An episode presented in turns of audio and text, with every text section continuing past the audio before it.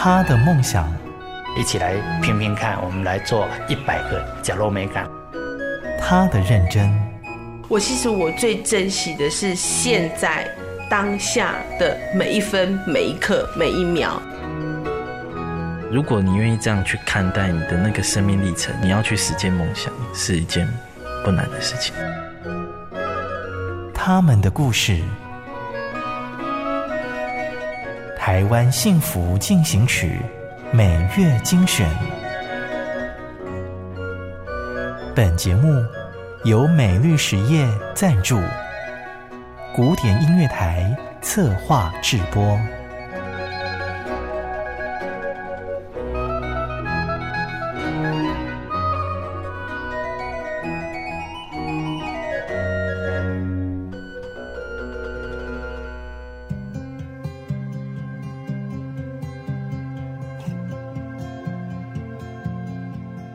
台湾幸福进行曲，说妈妈的话，全阿美语的河边教室。大家好，我是马耀啊，南岛路马社的执行长，十年没有拍片的纪录片导演。来自阿美族的马耀比后，跟很多族人一样，在大城市读书求学，什么都潜移默化了，只剩下浓厚的口音，能表明自己的身份。一直以来用汉人的思考模式在过生活，直到大学时期，老师的鼓励让他开始拿起摄影机，聚焦在原住民议题上。我们大学从来没有教授原要原住民观点呢、因为我们大学都不是原住民大学啊。大家就问我说：“哎，你不是住花莲吗？你不是阿美族吗？你怎么不拍一些你们阿美族的故事？怎么不放一下阿美族的歌？你怎么？”不多用点你们原住民的名字啊，什么什么什么？哎，我也刚开始一直开玩笑，哎，讲了一学期、两学期，他一直讲一直讲，我就努力的去做，那个感觉一次一次被鼓励，所以我学生就拍了很多原住民的影片，某种所以比较有原住民观点角度的影片。童话像是温水煮青蛙，不会发现，除非有自觉。三年前。中年大叔马耀决定回到故乡花莲，带着族人重新思考人生大哉问：我是谁？祖孙三代在一起哦，阿公说的是另外一种，我说是另外一种，孩子说的是另外一种。我们都受了高等的教育，都做了别人的样子，所以我们做的是教育。教育里面有一个东西叫做全母语。我们要问的问题是：你让孩子要能够回答你是谁？你从哪里来？你将来要去哪里？这么简单的问题，我们三代答案都不一样。我们是一家人哦，我们三代没有共识哎。一家三代都没有共识了，更何况要整合一个族？为了让大家站在同一阵线，必须先整队，透过大量的沟通交流，进行校正的过程。你看，我母语那么好，我有很好的房子吗？我有很好的工作吗？我有很好的车子吗？证明会母语没有什么用啊！大部分人是这样想。我们先跟家长来开会。我们第一个题目是问大家：你希望部落二十年后长什么样子？每个人说：我们又没有参选，我们怎么会想这种问题？那我第二个问题问大家说：你希望你自己十年后长什么样子？我刚好问到我表弟，我说我又没结婚，你问我这样的问题干嘛？我们每个人发大字报哈，每个人写自己的答案。然后第三个问题，那你希望你的孩子十年后长什么样子？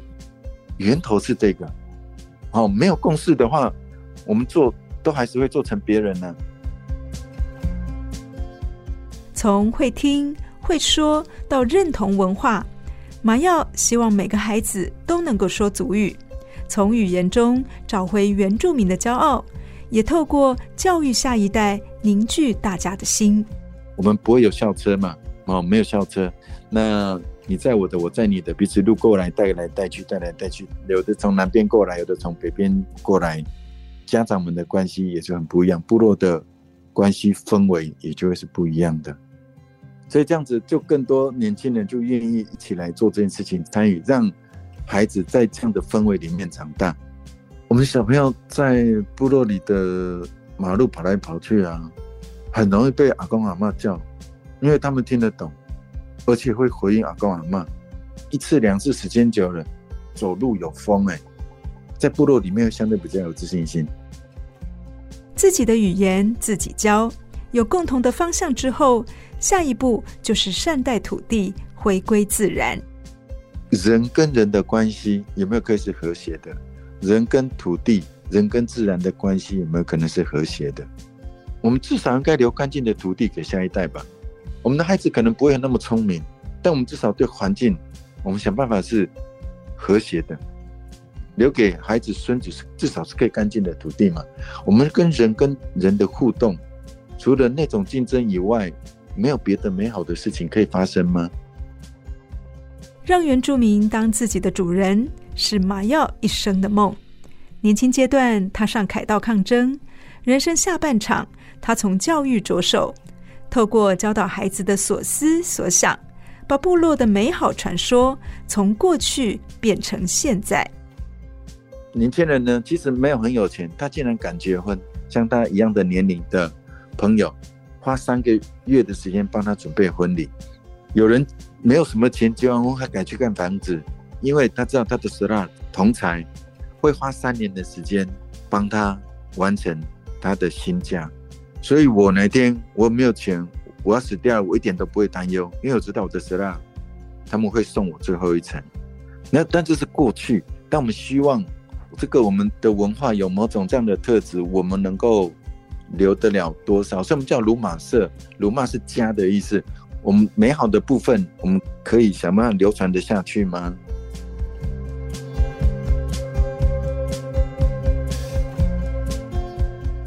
二零一九年，为了重建南岛民族的语言和家园，马耀比后成立南岛鲁马社。接着在花莲创办了河边学校幼儿园，校规的第一条就是上课中请说族语。开学之后，光名字过去都是用三个字的嘛，那使用两个字的，大家嗯叫了一个礼拜，他还不知道你在叫他，很慢很慢。第一学期都超缓慢，超缓慢。那第二学期开始，我们想办法跟孩子讲，进到教室啊，第一件事情首先要跟土地讲话。因为我们吃的东西从土里面长出来。第二个事情要跟房子讲话，因为房子是很多人盖的，我们要感谢这些人。第三个要跟菜讲话，老人家说我们如何对待他，他就会如何回应你。更要跟现场的土地啊、风啊、树木啊、石头、河水讲话。我们是一次性的跟土地、跟自然来互动，所以我们未来孩子不会很聪明。但我们跟土地关系相对应该是和谐的。全美语的教学指的是阿美族语。学校课程从亲近土地、观察四季的变化、学习歌谣、认识祖先智慧。当然，这一切的基础是重新学说话。一旦会说阿公阿嬷的话，隔代关系就会变得很不一样。那家里电视，当然客厅也做一个电视，那。阿嬷要看的电视跟小朋友看的电视一定不一样。这时候吵架过程是全母语的，那个感受就完全不一样。所以那个阿公阿嬷就会觉得很不一样啊。阿公阿嬷会很支持啊。我们这边做什么活动，阿公阿嬷就很愿意一起来参加。我们刚开始觉得爸爸妈妈会最高兴，但是其实我们还是一样判断错误。最高兴的是阿公阿嬷。我们的这里的小朋友三个月、四个月就。不只是听得懂，也能够简单回答。有一天，阿公阿嬷在找鞋子，然后找来找去，到底另外一只鞋子跑去哪里？小朋友说：“一定呢，在这里。”哇，照顾那么多的小朋友，终于有一个听得懂。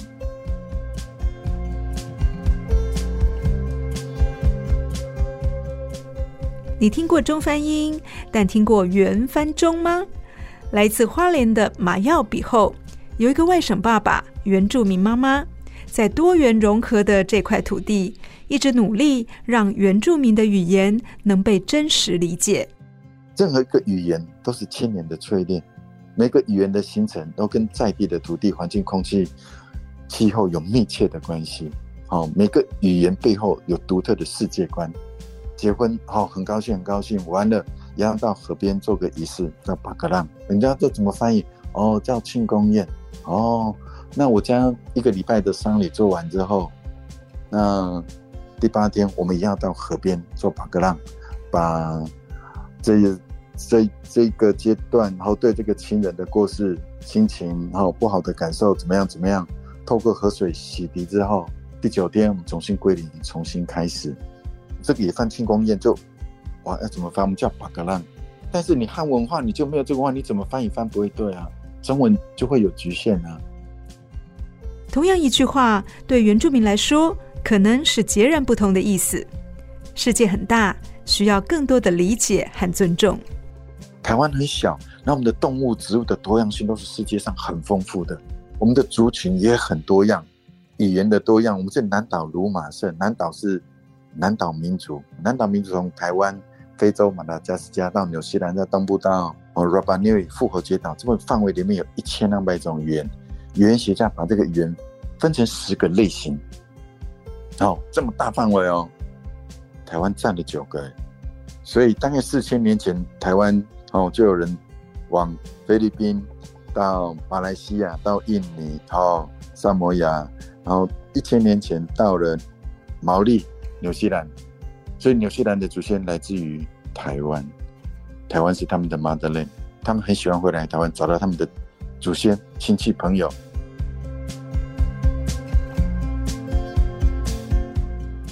族群融合不应该只有一个样子。而是展现各自的独特文化。花莲秀姑兰溪旁的河边学校，从学龄前就带孩子认识部落生活。他们把土地当教材，用环境说故事。为什么叫河边教室？阿美族跟河水的关系是很亲近的，但是河里面现在有什么鱼？河里面有什么植物？课本不会教啊。我们对河里面有什么鱼都不清楚。那我们对自己的土地、这个空间、环境、哦，历史，其实也都是不熟悉、不知道的。希望每个族群都有自己的学校，但是大家都会觉得不可能嘛？你看，全台湾有全台语的幼儿园吗？那我们希望所有的人都走在政府的前面，超前部署，我们来引导政府做好的事情。在没有任何资源的情况下，马耀和族人慢慢的将恢复族语这件事推上轨道。这个学校学生忙着认识自己，家长也忙着提升自己。但他感觉我们在做教育是小朋友，其实我们的家长两个礼拜要开一次会。我们这里不收学费，我们也不会跟政府申请经费。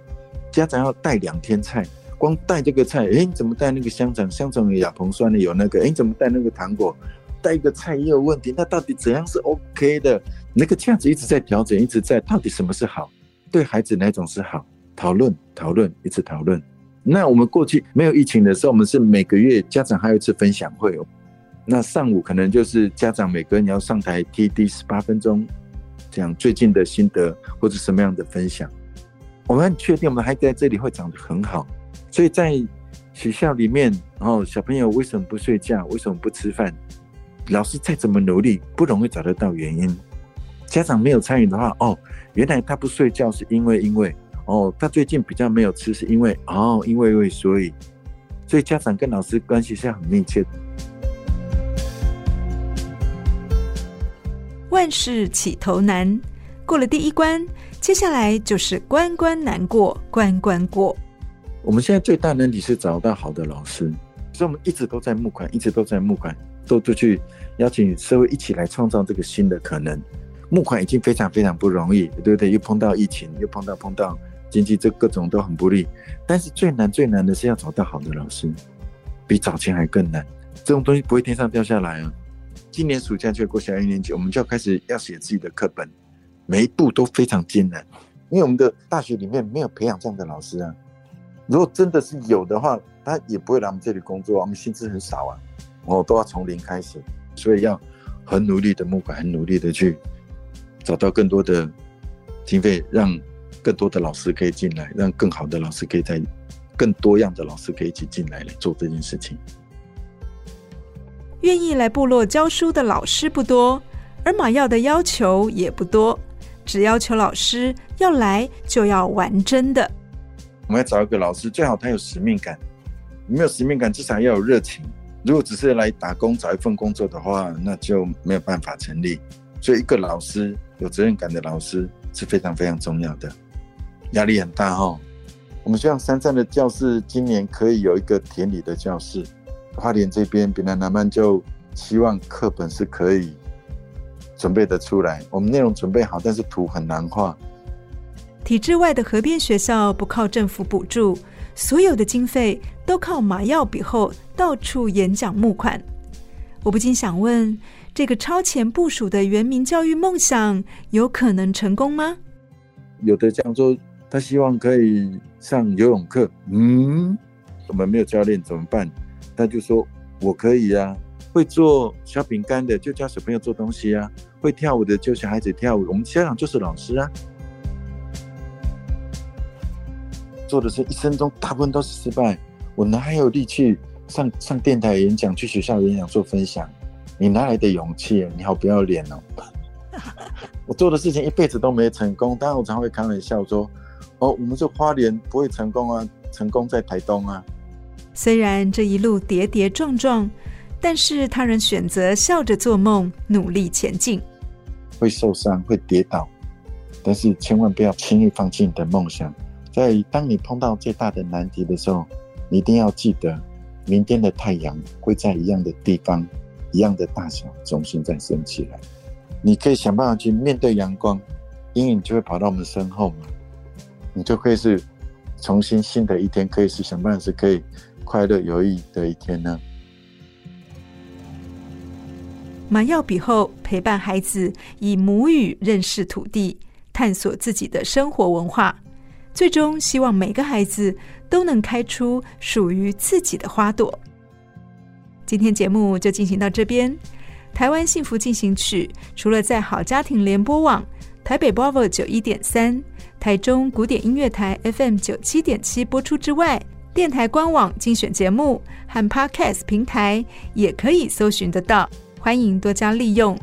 有什么想法，或者是收听心得，或是有推荐采访的人物单位，都欢迎利用电台官网或者是脸书私讯小编回馈给我们哦。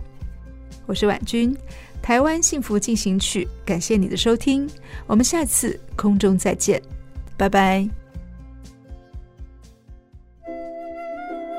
真的很感谢默默为这块土地付出的每一个人，让我觉得幸福就在身边。我是美绿实业。廖陆丽，咖喱做会冲着温暖的社会。美绿实业与您共谱台湾幸福进行曲。